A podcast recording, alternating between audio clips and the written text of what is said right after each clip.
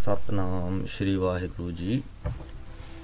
ਤੇ ਹੁਣ ਆਪਾਂ, ਅੱਜ ਆਪਾਂ ਸ਼੍ਰੀ ਗੁਰੂ ਗ੍ਰੰਥ ਸਾਹਿਬ ਜੀ ਦੇ ਦੂਸਰੇ ਅੰਗ ਦੀ ਵਿਆਖਿਆ ਕਰਨ ਲੱਗੇ ਹਾਂ ਪਹਿਲੇ ਅੰਗ ਦੀ ਵਿਆਖਿਆ ਕੁਝ ਇੱਥੇ ਇੱਕ ਸਮਾਪਤ ਹੋਈ ਸੀ ਕਿ ਗੁਰੂ ਨਾਨਕ ਦੇਵ ਜੀ ਦੋ ਅਲੱਗ-ਅਲੱਗ ਤਰ੍ਹਾਂ ਦੇ ਮਨੁੱਖਾਂ ਦੀ ਤੁਲਨਾ ਕਰ ਰਹੇ ਸੀ, ਜੋ ਆਪੋ ਆਪਣੇ ਢੰਗ ਨਾਲ ਪ੍ਰਮਾਤਮਾ ਨੂੰ ਬਿਆਨ ਕਰਦੇ ਨੇ। ਇੱਥੋਂ ਹੀ ਆਪਾਂ ਦੂਸਰੇ ਅੰਗ ਦੀ ਸ਼ੁਰੂਆਤ ਕਰਦੇ ਹਾਂ ਪਹਿਲੀ ਪੰਕਤੀ ਹੈ ਕਿ ਗਾਵੈ ਕੋ ਜਾਪੈ ਦਸੈ ਦੂਰ ਗਾਵੈ ਕੋ ਵੇਖੈ ਹਾਦਰਾ ਹਦੂ। ਗਾਵੈ ਸ਼ਬਦ ਜਿਹੜਾ ਹੈ ਮਨੁੱਖ ਲਈ ਵਰਤਿਆ ਗਿਆ ਹੈ। ਤਾਂ ਇੱਥੇ ਗੁਰੂ ਸਾਹਿਬ ਕਹਿੰਦੇ ਨੇ ਕਿ ਗਾਵੈ ਕੋ ਜਾਪੈ ਦਸੈ ਦੂਰ, ਕਿ ਕੁਝ ਮਨੁੱਖ ਇਸ ਤਰ੍ਹਾਂ ਦੇ ਹੁੰਦੇ ਨੇ, ਜਿਹੜੇ ਕਹਿੰਦੇ ਨੇ ਕਿ ਅਕਾਲ ਪੁਰਖ ਜਿਹੜਾ ਹੈ ਬਹੁਤ ਦੂਰ ਜਾਪਦਾ ਹੈ, ਬਹੁਤ ਦੂਰ ਦਿਸਦਾ ਹੈ। ਉਹਦੇ ਤੱਕ ਪਹੁੰਚਣਾ ਸਾਡੇ ਵੱਸੋਂ ਬਾਹਰ ਹੈ। ਤੇ ਉੱਥੇ ਹੀ ਦੂਸਰੀ ਤਰ੍ਹਾਂ ਦੇ ਮਨੁੱਖ ਨੇ ਜੋ ਕਹਿੰਦੇ ਨੇ ਕਿ ਗਾਵੈ ਕੋ ਵੇਖੈ ਹਾਦਰਾ ਹਦੂਰ ਹਾਦਰਾ ਹਦੂਰ ਮਤਲਬ ਕਿ ਹਾਜ਼ਰ ਨਾਜ਼ਰ, ਕਿ ਗੁਰੂ ਜੋ ਅਕਾਲ ਪੁਰਖ ਹੈ, ਉਹ ਹਰ ਥਾਂ ਹਾਜ਼ਰ ਨਾਜ਼ਰ ਹੈ ਤੇ ਉਹ ਹਰ ਥਾਂ ਮੌਜੂਦ ਹੈ, ਸਾਨੂੰ ਸਭ ਨੂੰ ਵੇਖ ਰਿਹਾ ਹੈ। ਉਹ ਦੂਰ ਨਹੀਂ ਹੈ, ਉਹਨੂੰ ਪਾਉਣਾ ਵੀ ਮੁਸ਼ਕਿਲ ਨਹੀਂ ਹੈ, ਉਹ ਹਰ ਥਾਂ ਮੌਜੂਦ ਹੈ। ਕਥਨਾ ਕਥੀ ਨਾ ਆਵੈ ਟੋਟ ਕਥ ਕਥ ਕਥੀ ਕੋਟੀ ਕੋਟ ਕੋਟ। ਇੱਥੇ ਗੁਰੂ ਨਾਨਕ ਦੇਵ ਜੀ ਅਕਾਲ ਪੁਰਖ ਦੇ ਹੁਕਮ ਦੀ ਗੱਲ ਕਰ ਰਹੇ ਹਨ। ਉਹ ਕਹਿ ਰਹੇ ਹਨ ਕਿ ਕਰੋੜਾਂ ਜੀਵਾਂ ਨੇ ਬੇਅੰਤ ਵਾਰੀ ਅਕਾਲ ਪੁਰਖ ਦੇ ਹੁਕਮ ਦੀ ਜਿਹੜੀ ਹੈ ਵਿਆਖਿਆ ਕੀਤੀ ਹੈ, ਉਹਦਾ ਵਰਣਨ ਕੀਤਾ ਹੈ। ਪਰ ਫਿਰ ਵੀ ਅਕਾਲ ਪੁਰਖ ਦਾ ਹੁਕਮ ਹੈ ਜੋ ਉਹ ਖਤਮ ਨਹੀਂ ਹੋ ਸਕਿਆ। ਅਸੀਂ ਉਹਦੇ ਅੰਤ ਤੱਕ ਨਹੀਂ ਪਹੁੰਚ ਸਕੇ। ਜੇ ਕੋਈ ਇੱਕ ਬੁੱਕ ਵੀ ਹੁੰਦੀ ਹੈ, ਕੋਈ ਕਿਤਾਬ ਵੀ ਹੁੰਦੀ ਹੈ, ਆਪਾਂ ਪੜ੍ਹਦੇ ਆਂ ਪੜ੍ਹਦੇ ਜਾਂਦੇ ਆਂ ਅਖੀਰ ਉਹਦਾ ਅੰਤ ਹੋ ਜਾਂਦਾ, ਆਪਾਂ ਨੂੰ ਸਮਝ ਪੈ ਜਾਂਦੀ ਹੈ। ਪਰ ਅਕਾਲ ਪੁਰਖ ਦਾ ਜਿਹੜਾ ਹੁਕਮ ਹੈ ਉਹਦੀ ਸਮਝ ਪੂਰੀ ਤਰ੍ਹਾਂ ਨਾਲ ਹਜੇ ਵੀ ਨਹੀਂ ਪਾਈ ਜਾ ਸਕੀ। ਇੰਨੇ ਬੇਅੰਤ ਸਾਲਾਂ ਤੋਂ ਉਹਦਾ ਵਰਣਨ ਚੱਲਿਆ ਆ ਰਿਹਾ ਹੈ, ਪਰ ਫਿਰ ਵੀ ਅਸੀਂ ਉਹਦਾ ਅੰਤ ਨਹੀਂ ਪਾ ਸਕੇ। ਅੱਗੇ ਗੁਰੂ ਸਾਹਿਬ ਕਹਿੰਦੇ ਨੇ ਕਿ ਦੇਂਦਾ ਦੇ ਲੈਂਦੇ ਥੱਕ ਪਾਹੇ, ਜੁਗਾ ਜੁਗੰਤਰ ਖਾਹੀ ਖਾਹੇ। ਦੇਂਦਾ ਦੇ ਲੈਂਦੇ ਥੱਕ ਪਾਹੇ ਮਤਲਬ ਕਿ ਅਕਾਲ ਪੁਰਖ ਜਿਹੜਾ ਹੈ, ਇਸ ਧਰਤੀ ਦੇ ਜੀਵਾਂ ਨੂੰ ਬਹੁਤ ਲੰਬੇ ਸਮੇਂ ਤੋਂ ਜਦੋਂ ਤੋਂ ਇਹ ਸੰਸਾਰ ਬਣਿਆ ਹੈ, ਉਦੋਂ ਤੋਂ ਆਪਣੀਆਂ ਦਾਤਾਰਾਂ ਆਪਣੀਆਂ ਦਾਤਾਂ ਜੋ ਹੈ ਦਿੰਦਾ ਆ ਰਿਹਾ ਹੈ। ਤੇ ਉਹ ਕਦੇ ਥੱਕਿਆ ਨਹੀਂ, ਹਾਲਾਂਕਿ ਇਸ ਧਰਤੀ ਦੇ ਜੀਵ ਜਿਹੜੇ ਉਹਦੀਆਂ ਦਾਤਾਂ ਲੈ ਰਹੇ ਨੇ, ਉਹ ਲੈਂਦੇ ਲੈਂਦੇ ਥੱਕ ਜਾਂਦੇ ਨੇ। ਤੇ ਜੁਗਾ ਜੁਗੰਤਰ ਖਾਹੀ ਖਾਹੀ, ਤਾਂ ਜੁਗਾਂ ਜੁਗਾਂ ਤੋਂ ਜੋ ਹੈ ਇਸ ਧਰਤੀ ਦੇ ਜੀਵ ਅਕਾਲ ਪੁਰਖ ਦੀਆਂ ਦਿੱਤੀਆਂ ਦਾਤਾਂ, ਉਹਨਾਂ ਦਾ ਪ੍ਰਦਾਨ ਕੀਤਾ ਹੋਇਆ ਰਿਜ਼ਕ ਖਾਂਦੇ ਆ ਰਹੇ ਨੇ। ਹੁਕਮੀ ਹੁਕਮ ਚਲਾਏ ਰਾਹ, ਨਾਨਕ ਵਿਗਸੈ ਬੇਪਰਵਾਹ।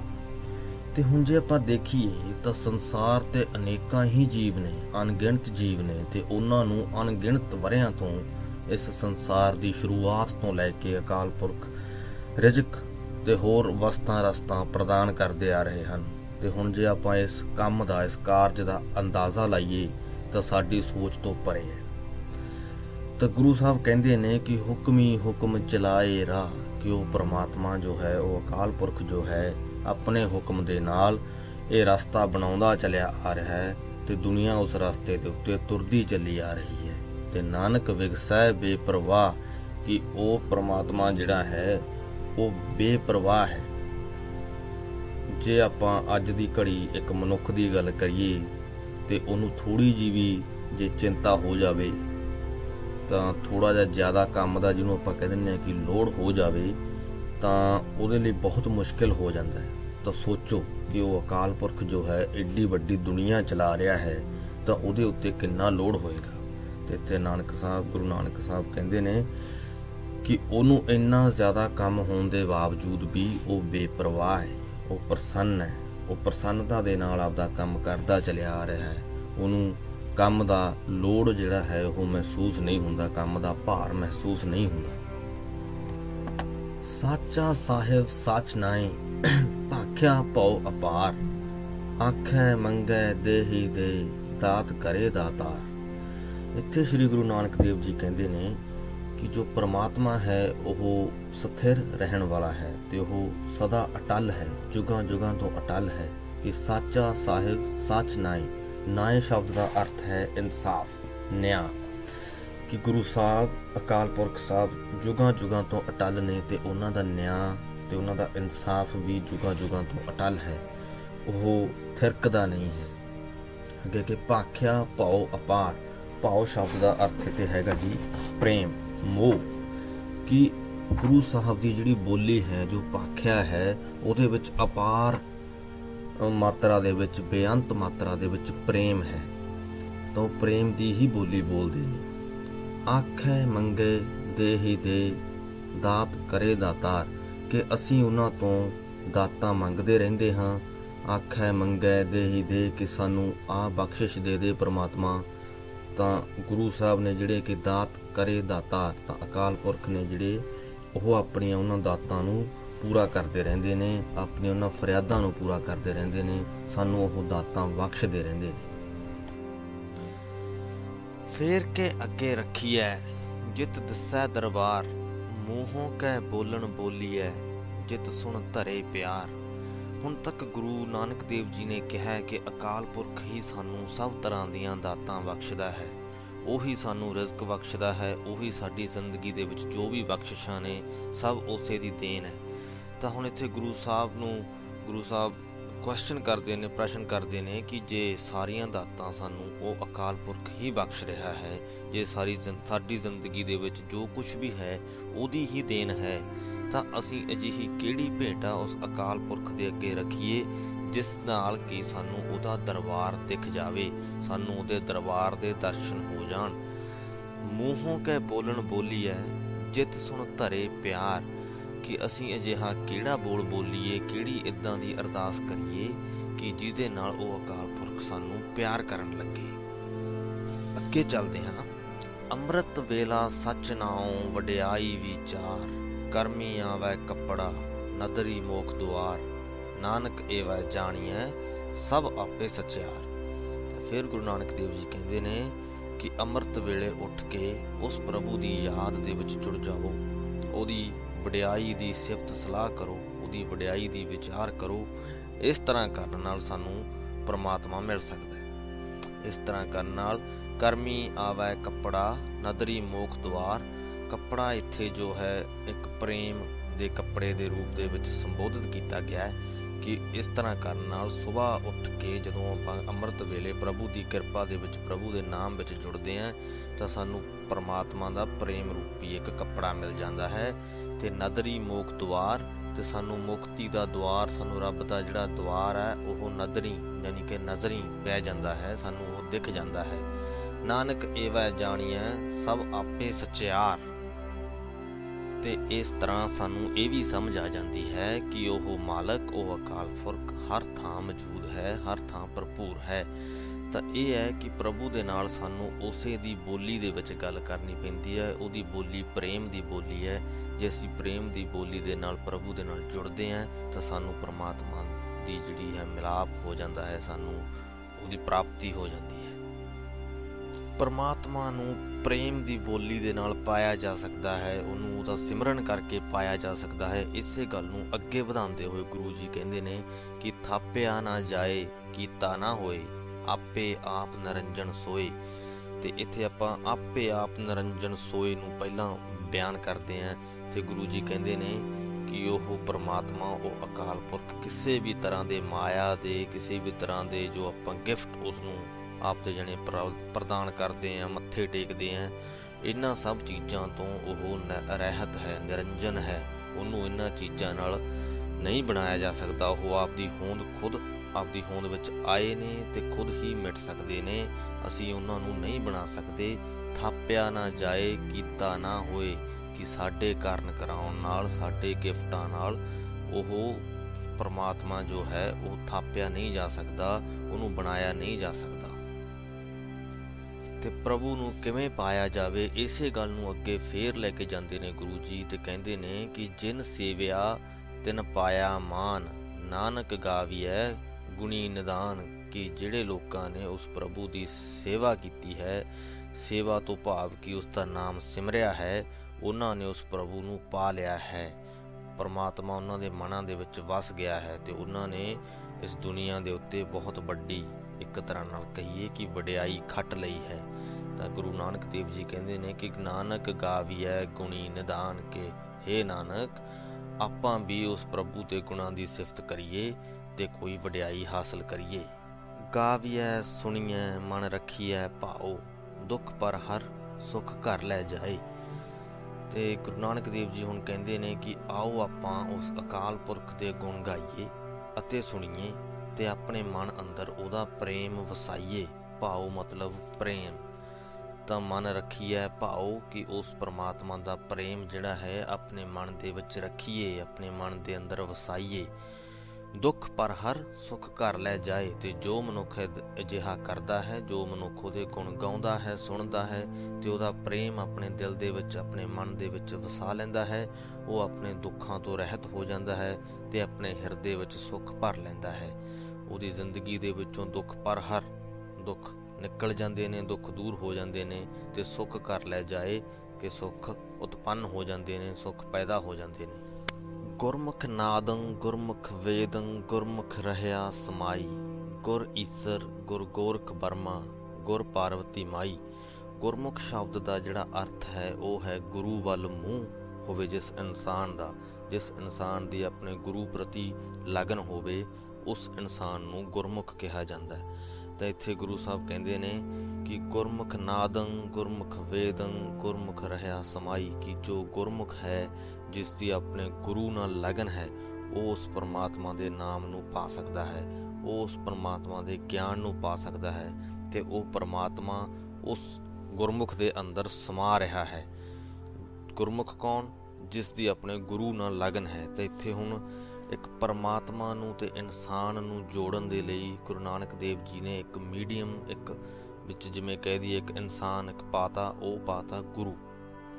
ਤੇ ਗੁਰੂ ਹੀ ਸਭ ਕੁਝ ਹੈ। ਗੁਰੂ ਦੇ ਰਾਹੀਂ ਹੀ ਅਸੀਂ ਪਰਮਾਤਮਾ ਦਾ ਨਾਮ ਤੇ ਗਿਆਨ ਪ੍ਰਾਪਤ ਕਰਦੇ ਹਾਂ। ਕਿ ਕਹਿੰਦੇ ਕਿ ਗੁਰ ਈਸਰ, ਗੁਰ ਗੋਰਖ ਬਰਮਾ ਗੁਰ ਪਾਰਵਤੀ ਮਾਈ, ਤੇ ਉਹ ਗੁਰੂ ਕੌਣ ਹੈ? ਉਹ ਗੁਰੂ ਸਾਡੇ ਲਈ ਸ਼ਿਵ ਜੀ ਹੈ। ਉਹ ਗੁਰੂ ਸਾਡੇ ਲਈ ਗੋਰਖ ਵੀ ਹੈ, ਉਹ ਗੁਰੂ ਬ੍ਰਹਮਾ ਵੀ ਹੈ ਤੇ ਉਹ ਗੁਰੂ ਸਾਡੇ ਲਈ ਪਾਰਵਤੀ ਮਾਈ ਵੀ ਹੈ। ਸੋ ਇਨ, ਇਸ ਪੰਕਤੀ ਦੇ ਵਿੱਚ ਗੁਰੂ ਨਾਨਕ ਦੇਵ ਜੀ ਨੇ ਇੱਕ ਗੁਰੂ ਦੀ ਮਹੱਤਤਾ ਨੂੰ ਦਰਸਾਇਆ ਤਾਂ ਆਪਣੇ ਲਈ ਉਹ ਗੁਰੂ ਆਪਣੇ ਮਾਪਿਓ ਵੀ ਹੋ ਸਕਦੇ ਨੇ, ਉਹ ਗੁਰੂ ਆਪਣੇ ਲਈ ਆਪਣੇ ਅਧਿਆਪਕ ਵੀ ਹੋ ਸਕਦੇ ਨੇ, ਜਾਂ ਜੋ ਇਨਸਾਨ ਆਪਾਂ ਨੂੰ ਕੋਈ ਕੰਮ ਸਿਖਾ ਰਿਹਾ ਹੈ, ਉਹ ਵੀ ਆਪਣੇ ਲਈ ਉਹ ਗੁਰੂ ਹੋ ਸਕਦਾ ਹੈ। ਤਾਂ ਉਸ ਗੁਰੂ ਦੀ ਮਹਾਨਤਾ, ਉਸ ਗੁਰੂ ਦੀ ਮਹੱਤਤਾ ਨੂੰ ਇਹਨਾਂ ਪੰਕਤੀਆਂ ਦੇ ਵਿੱਚ ਬਾਖੂਬੀ ਦਰਸਾਇਆ ਗਿਆ ਹੈ। ਅੱਗੇ ਗੁਰੂ ਸਾਹਿਬ ਫਿਰ ਤੋਂ ਪਰਮਾਤਮਾ ਦੇ ਹੁਕਮ ਦੀ ਗੱਲ ਕਰਦੇ ਹਨ ਕਿ ਜੇ ਹਉ ਜਾਣਾ ਆਖਾ ਨਾਹੀ, ਕਹਿਣਾ ਕਥਨ ਨਾ ਜਾਈ, ਗੁਰਾ ਇੱਕ ਦੇ 부ਝਾਈ ਸਭਨਾ ਜੀਆਂ ਕਾ ਇੱਕ ਦਾਤਾ, ਸੋ ਮੈਂ ਵਿਸਰ ਨਾ ਜਾਈ। ਕਹਿੰਦੇ ਨੇ ਕਿ ਜੇ ਹੋ ਜਾਣਾ ਆਖਾ ਨਾਹੀ, ਕਿ ਜੇ ਮੈਨੂੰ ਉਸ ਪਰਮਾਤਮਾ ਦਾ ਹੁਕਮ ਹੈ ਜੋ ਉਹ ਸਮਝ ਆ ਵੀ ਜਾਵੇ, ਤਾਂ ਉਹਨੂੰ ਮੈਂ ਵਰਣਨ ਤਾਂ ਵੀ ਨਹੀਂ ਕਰ ਸਕਦਾ।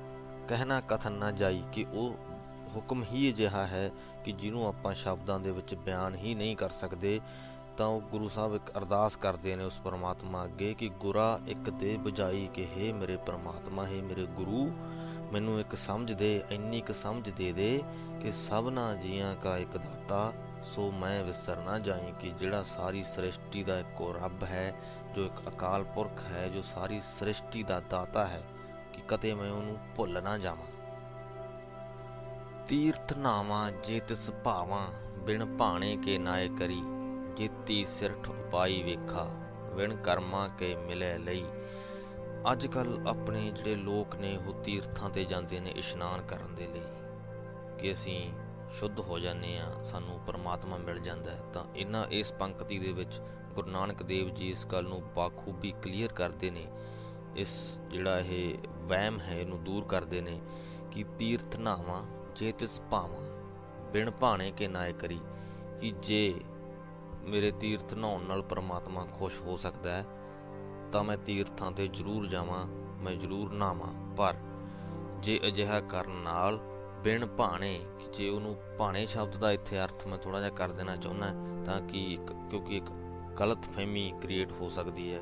ਗਲਤ ਫਹਿਮੀ ਪੈਦਾ ਹੋ ਸਕਦੀ ਹੈ ਕਿ ਆਪਾਂ ਭਾਣਾ ਸ਼ਬਦ ਜਿਹੜਾ ਹੈ ਅਕਸਰ ਸਮਝਦੇ ਹਾਂ ਕਿ ਉਸ ਪਰਮਾਤਮਾ ਦੇ ਹੁਕਮ ਨੂੰ ਮੰਨ ਲੈਣਾ, ਉਹਦਾ ਭਾਣਾ ਮੰਨ ਲੈਣਾ ਹੈ। ਇੱਥੇ ਅੱਗੇ ਜਿਹੜੀ ਪੰਕਤੀ ਹੈ, ਉਹ ਆਪਾਂ ਨੂੰ ਪੜ੍ਹਦਿਆਂ ਨੂੰ ਹੀ ਸਮਝ ਆ ਜਾਂਦੀ ਹੈ ਕਿ ਮਤ ਵਿੱਚ ਰਤਨ ਜਵਾਹਰ ਮਾਨਕ, ਜੇ ਇੱਕ ਗੁਰ ਕੀ ਸਿੱਖ ਸੁਣੀ। ਇੱਥੇ ਗੁਰੂ ਜੀ ਕਹਿੰਦੇ ਨੇ ਕਿ ਜੇ ਉਸ ਪਰਮਾਤਮਾ ਦੀ ਆਪਾਂ ਇੱਕ ਵੀ ਸਿੱਖਿਆ ਸੁਣ ਲਈਏ ਤੇ ਸਮਝ ਲਈਏ, ਤਾਂ ਸਾਡੇ ਮਨ ਦੇ ਵਿੱਚ ਵਿਚਾਰਾਂ ਰੂਪੀ, ਗਿਆਨ ਰੂਪੀ, ਮੋਤੀ ਤੇ ਜਵਾਹਰਾਤ ਪੈਦਾ ਹੋ ਜਾਂਦੇ ਨੇ। ਤੇ ਜਿੱਦਾਂ ਅਸੀਂ ਅਸਲ ਜ਼ਿੰਦਗੀ ਦੇ ਵਿੱਚ ਤੇ ਜਿਸ ਤਰ੍ਹਾਂ ਅਸੀਂ ਆਮ ਜ਼ਿੰਦਗੀ ਦੇ ਵਿੱਚ ਪਦਾਰਥੀ ਰੂਪ ਵਿੱਚ ਪ੍ਰਾਪਤ ਹੋਏ, ਹੀਰੇ ਮੋਤੀਆਂ ਨੂੰ ਖਰਚ ਕੇ ਉਹਨਾਂ ਨੂੰ ਵੇਚ ਕੇ ਉਹਨਾਂ ਦਾ ਮੁੱਲ ਵੱਟ ਕੇ ਕਿਸੇ ਮੁਸ਼ਕਲ ਵਿੱਚੋਂ ਲੰਘ ਸਕਦੇ ਹਾਂ।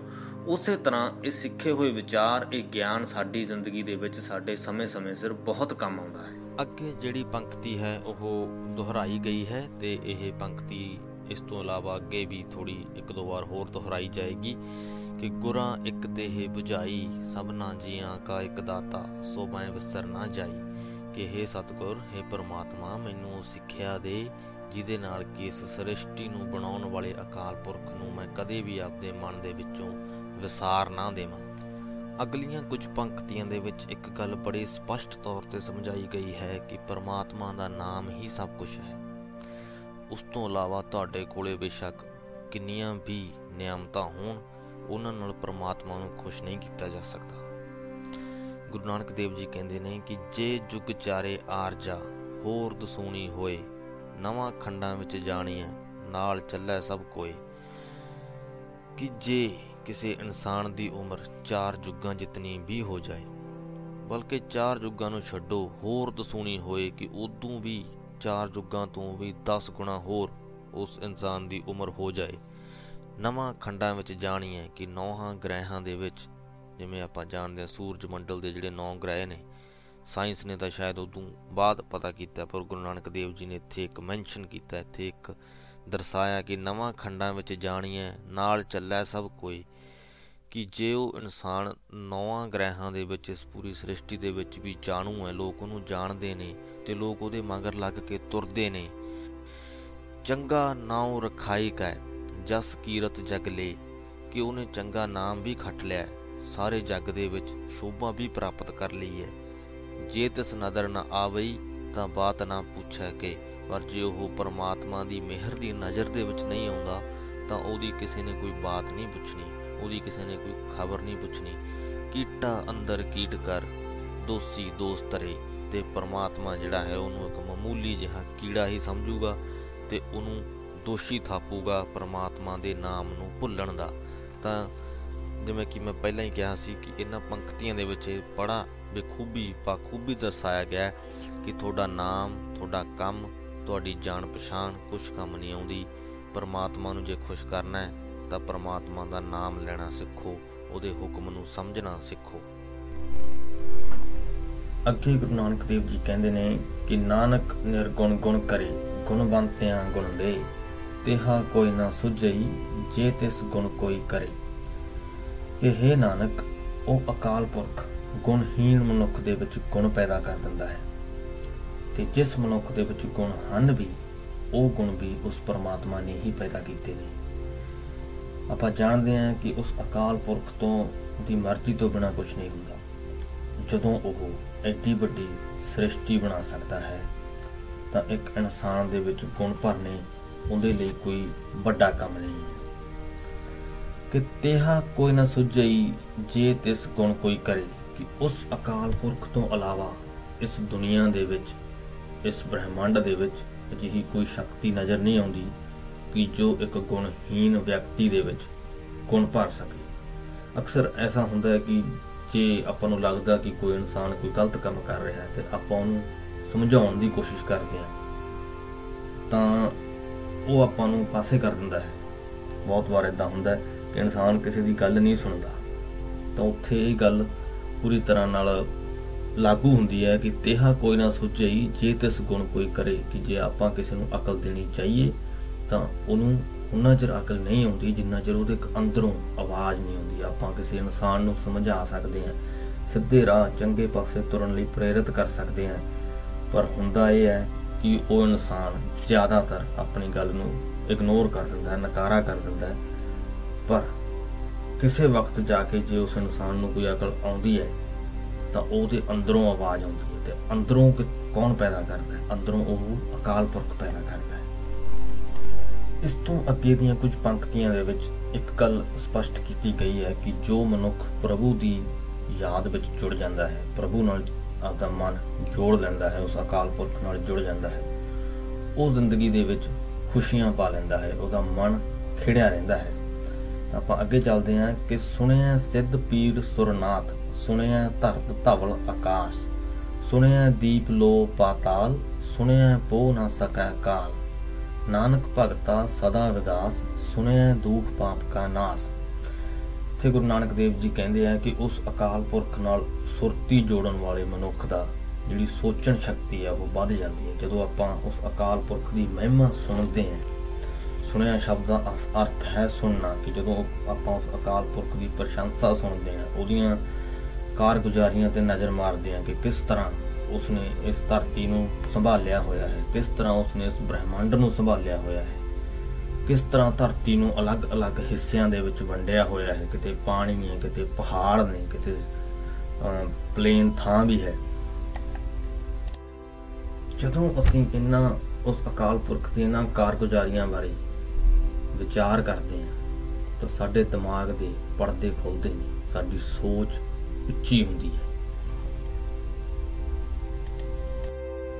ਤੇ ਇਹ ਉੱਚੀ ਸੋਚ ਵਾਲੇ ਮਨੁੱਖ ਹੁੰਦੇ ਨੇ, ਜਿਹੜੇ ਕਿ ਸਿੱਧਾਂ ਪੀਰਾਂ ਦੀ ਪਦਵੀ ਪਾਉਂਦੇ ਨੇ। ਜਿਹੜਾ ਮਨੁੱਖ ਨੂੰ ਗਿਆਨ ਹੋ ਜਾਂਦਾ ਹੈ, ਉਹ ਆਟੋਮੈਟਿਕਲੀ ਖੁਸ਼ੀ ਦਾ ਸਰੋਤ ਬਣ ਜਾਂਦਾ ਹੈ। ਜਦੋਂ ਸਾਨੂੰ ਹਰ ਚੀਜ਼ ਦਾ ਗਿਆਨ ਹੈ, ਤਾਂ ਅਸੀਂ ਕੁਦਰਤੀ ਤੌਰ ਤੇ ਖੁਸ਼ ਹੋਵਾਂਗੇ, ਖੁਸ਼ ਦਿਖਾਂਗੇ।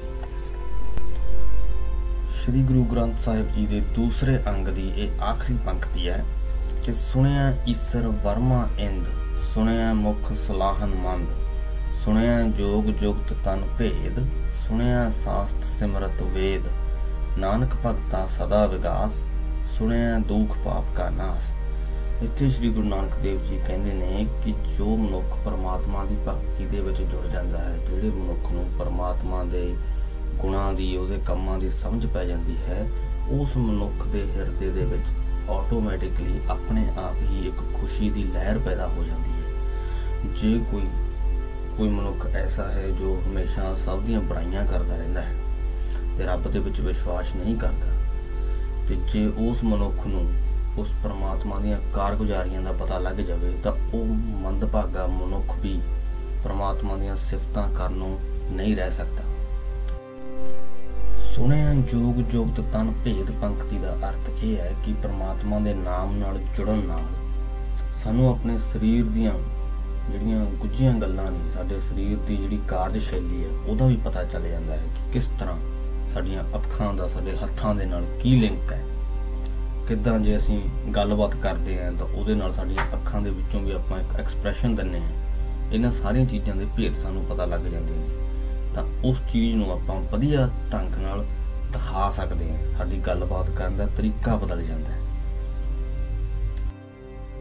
ਤੇ ਸਾਡੀ ਗੱਲਬਾਤ ਦੇ ਵਿੱਚ ਵਰਤੇ ਜਾਣ ਵਾਲੇ ਸ਼ਬਦਾਂ ਦੀ ਚੋਣ ਚੰਗੀ ਹੋ ਜਾਂਦੀ ਹੈ। ਆਪਾਂ ਵਧੀਆ ਸ਼ਬਦ ਵਰਤਣੇ ਸ਼ੁਰੂ ਕਰ ਦਿੰਦੇ ਹਾਂ ਤੇ ਨਾਲ ਹੀ ਸਾਡੀ ਸੋਚ ਇੰਨੀ ਖੁੱਲ ਜਾਂਦੀ ਹੈ ਕਿ ਸਾਨੂੰ ਜੇ ਉਸ ਵਕਤ ਪਰਮਾਤਮਾ ਦੇ ਨਾਮ ਨਾਲ ਜੁੜਨ ਤੋਂ ਬਾਅਦ ਜੇ ਆਪਾਂ ਕੋਈ ਧਾਰਮਿਕ ਪੁਸਤਕ ਪੜ੍ਹੀਏ ਤਾਂ ਉਹਦਾ ਅਸਲੀ ਜਿਹੜਾ ਅਰਥ ਹੈ, ਉਹਦਾ ਅਸਲੀ ਮਤਲਬ ਹੈ, ਉਹਦਾ ਅਸਲੀ ਮਕਸਦ ਹੈ, ਉਹ ਸਮਝ ਆਉਣਾ ਸ਼ੁਰੂ ਹੋ ਜਾਂਦਾ ਹੈ। ਪਰਮਾਤਮਾ ਦੇ ਨਾਮ ਤੋਂ ਬਿਨਾ, ਉਹਦੇ ਨਾਲ ਜੁੜਨ ਤੋਂ ਬਿਨਾ ਜੇ ਆਪਾਂ ਕੋਈ ਧਾਰਮਿਕ ਪੁਸਤਕ ਪੜ੍ਹਦੇ ਵੀ ਆ ਤਾਂ ਉਹ ਇੱਕ ਐਸਾ ਹੀ ਹੈ ਜਿਵੇਂ ਕਿ ਆਪਾਂ ਕੋਈ ਆਮ ਕਿਤਾਬ ਪੜ੍ਹ ਲਈ ਹੋਵੇ, ਆਪਾਂ ਸ਼ਬਦ ਪੜ੍ਹੀ ਜਾਂਦੇ ਆ ਖਤਮ ਵੀ ਕਰ ਲੈਂਦੇ ਆ ਪਰ ਉਹਦਾ ਜਿਹੜਾ ਅਸਲੀ ਨਿਚੋੜ ਹੈ, ਉਹ ਸਾਡੇ ਸਮਝ 'ਚ ਨਹੀਂ ਪੈਂਦਾ।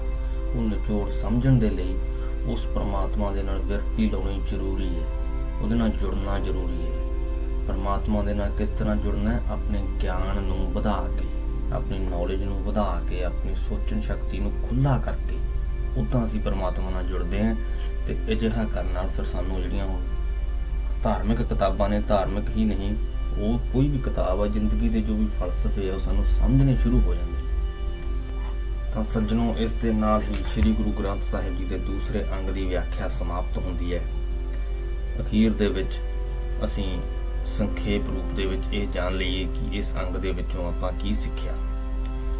ਇਸ ਦੂਸਰੇ ਅੰਗ ਦੀ ਸ਼ੁਰੂਆਤ ਹੁੰਦੀ ਹੈ ਦੋ ਮਨੁੱਖਾਂ ਦੇ ਤੁਲਨਾ ਤੋਂ ਕਿ ਕੁਝ ਮਨੁੱਖ ਅਜਿਹੇ ਨੇ ਜਿਹੜੇ ਪਰਮਾਤਮਾ ਵਿੱਚ ਵਿਸ਼ਵਾਸ ਰੱਖਦੇ ਨੇ ਤੇ ਦੂਸਰੇ ਇਦਾਂ ਦੇ ਨੇ ਜਿਹੜੇ ਨਹੀਂ ਰੱਖਦੇ ਤੇ ਉਸ ਤੋਂ ਬਾਅਦ ਉਸ ਪ੍ਰਮਾਤਮਾ ਦੀ ਸਿਫਤ ਸਲਾਹ, ਉਸ ਦਾ ਗੁਣਗਾਨ ਸ਼ੁਰੂ ਹੁੰਦਾ ਹੈ, ਉਸ ਦੀਆਂ ਕਾਰਗੁਜ਼ਾਰੀਆਂ ਬਾਰੇ ਸਾਨੂੰ ਜਾਣਕਾਰੀ ਮਿਲਦੀ ਹੈ ਕਿ ਉਹ ਕਿਸ ਤਰ੍ਹਾਂ ਬ੍ਰਹਿਮੰਡ ਨੂੰ ਚਲਾ ਰਿਹਾ ਹੈ।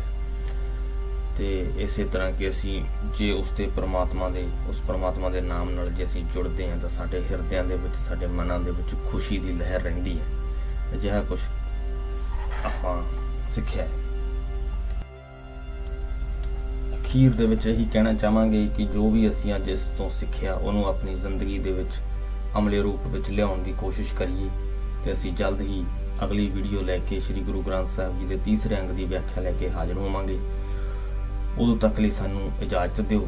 ਤੁਹਾਡਾ ਬਹੁਤ ਬਹੁਤ ਧੰਨਵਾਦ ਵੀਡੀਓ ਦੇਖਣ ਲਈ। ਚੰਗੀ ਲੱਗੀ ਹੋਵੇ ਤੇ ਸ਼ੇਅਰ ਜ਼ਰੂਰ ਕਰ ਦਿਓ ਤੇ ਚੈਨਲ ਨੂੰ ਸਬਸਕ੍ਰਾਈਬ ਜ਼ਰੂਰ ਕਰ ਦਿਓ। ਬਹੁਤ ਬਹੁਤ ਧੰਨਵਾਦ।